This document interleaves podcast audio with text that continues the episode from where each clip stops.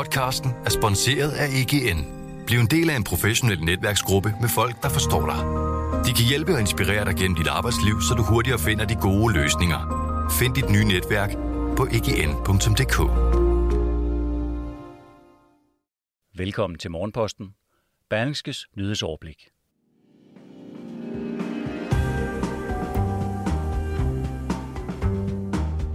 Venstre vil have lettet topskatten, og statsministeren kan blive presset til det.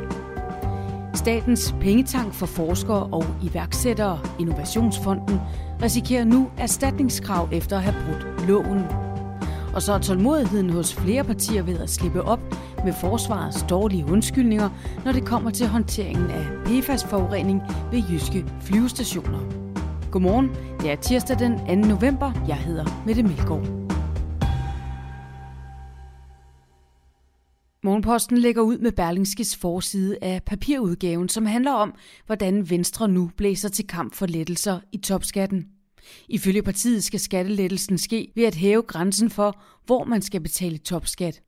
Oppositionens største parti gør det efter længere tids tilløb i utvetydige vendinger klart, at de forestående reformforhandlinger med regeringen skal munde ud i skattelettelser. Samtidig gentager Venstre ønsket om at lette skatten i bunden i form af et større beskæftigelsesfradrag. Vi står med en akut mangel på arbejdskraft, og så må vi gøre vores ypperste for at få løst det problem og bruge nogle redskaber, som man måske ikke har haft politisk opbakning til hidtil, siger Venstres finansordfører Troels Lund Poulsen. Og ifølge Berlingskes politiske kommentator Bent Winter er det svært at se, at et forlig mellem regeringen og Venstre og Konservative kan ske uden skattelettelser. Og statsminister Mette Frederiksen kan blive presset til det. For regeringen kan ikke uden betydelige ændringer vedtage reformpakken med sine støttepartier, skriver Bent Winter i dagens avis. Og vi bliver ved dansk politik. Flere støttepartier herunder SF og Enhedslisten er utilfredse med forsvarets håndtering af PFAS-forurening ved jyske flyvestationer. Partierne har desuden fået nok af forsvarets dårlige undskyldninger, skriver Avisen Danmark. Således har forsvaret endnu intet gjort for at rense op efter forureningen, og svaret har været, at man ikke kender nogen teknologier, som vi umiddelbart kan sætte i gang. Men nordmændene kan til sydenladende godt finde ud af det. Her har man i årvis renset for de samme giftstoffer på de militære flyvestationer. Det virker besynderligt, at man siger, at man ikke har teknologien, når man i Norge har gjort det i ni år.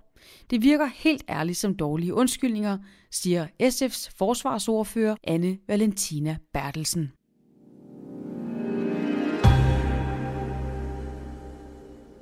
Et højhus, der var planlagt til at rumme 25 etager, er styrtet sammen under opførelsen i Lagos i Nigeria. Mindst tre er døde, mens adskillige er såret, skriver flere medier. Mange arbejdere er blevet fanget under murbrokkerne. Vi forsøger at redde dem, sagde en talsmand for en statslig redningstjeneste ifølge DR mandag.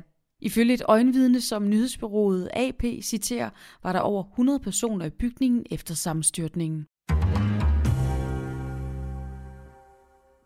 Tirsdagens lydartikel fra Berlingske handler om Innovationsfonden, der er statens pengetank for forskere og iværksættere. Fonden har brudt udtrykkelige regler, muligvis handlet ansvarspådragende og risikerer erstatningskrav. Samtidig skal Innovationsfonden gennemgå op imod 1600 sager, hvor forvaltningsloven er brudt. Det vurderer statens advokat, kammeradvokaten, i interne notater efter afsløringer i Berlingske.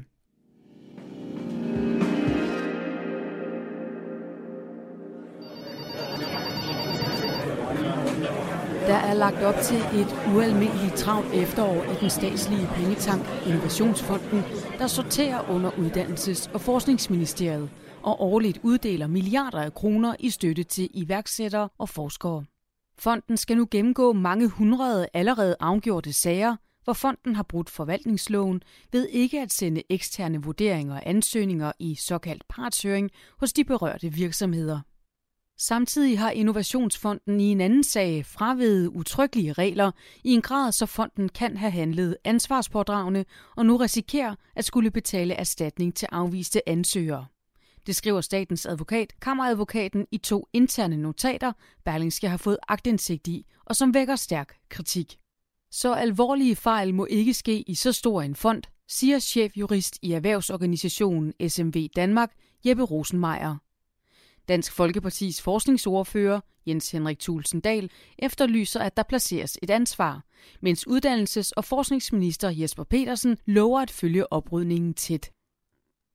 Som Berlingske tidligere har afdækket, har Innovationsfonden gennem flere år brudt forvaltningsloven ved at undlade at partsøre virksomheder, der fik afslag på støtte efter vurderinger fra eksterne konsulenter, også kaldet evaluatorer.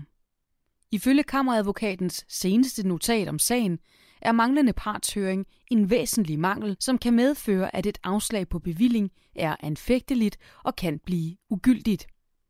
Der er nu derfor ifølge kammeradvokaten ingen anden udvej for Innovationsfonden end at gennemgå samtlige sager, flere af dem helt tilbage fra 2017, hvor en ansøger har fået afslag efter en ekstern vurdering.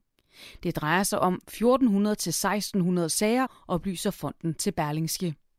Vi anbefaler, at Innovationsfonden individuelt kontakter ansøgere i de berørte sager, så de pågældende får mulighed for at blive partshørt, skriver kammeradvokaten og fortsætter.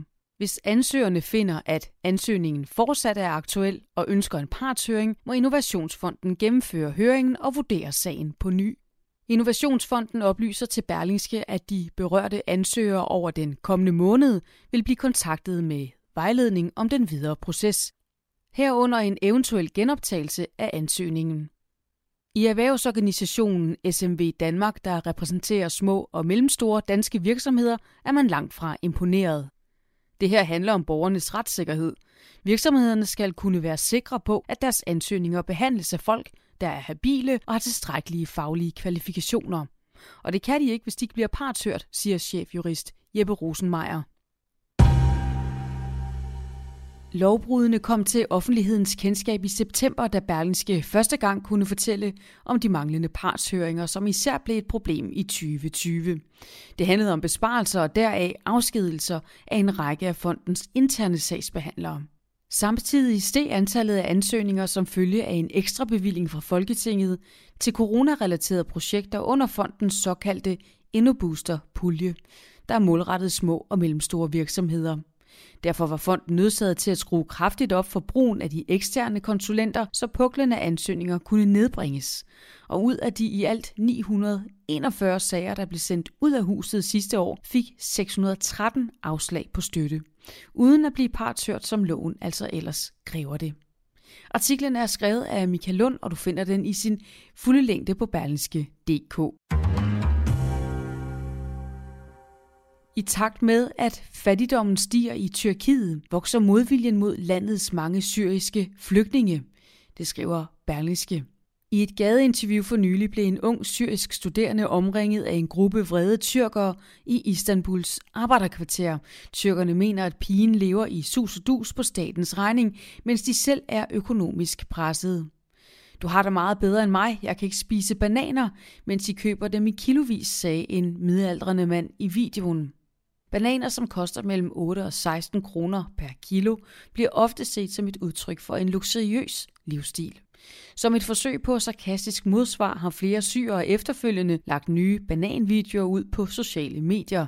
Men disse videoer er provokerende og et brud på loven, mener det tyrkiske direktorat for migration, der har anholdt 11 syre og meddelt, at mindst syv står til deportation.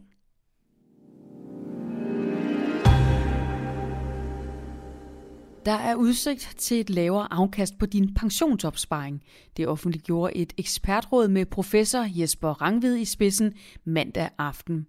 Hvert halve år kommer rådet med sit bedste bud på afkastene på de forskellige værdipapirer i en typisk pensionsordning, og selvom de negative afkast på eksempelvis obligationer er blevet lidt mindre negative, ja, så er der samlet udsigt til en mindre opsparing end i den forrige prognose. Det viser beregninger, som pensionsselskabet Danica har lavet for Berlingske.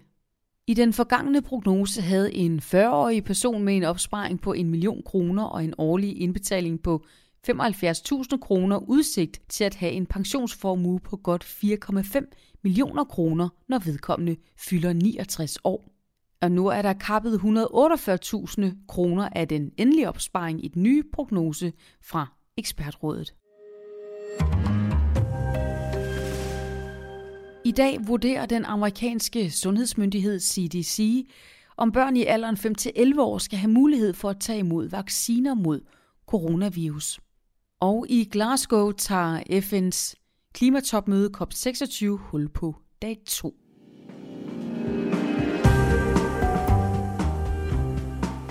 Morgenposten runder af for nu, men senere i dag kan du lytte med på nyhedspodcasten Pilestræde. Og i morgen tidlig er det Jon Kaldan, der står for Berlingskes nyhedsoverblik.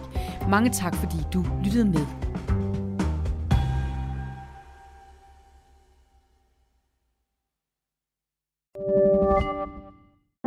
Privatleasing gør det nu lettere end nogensinde før.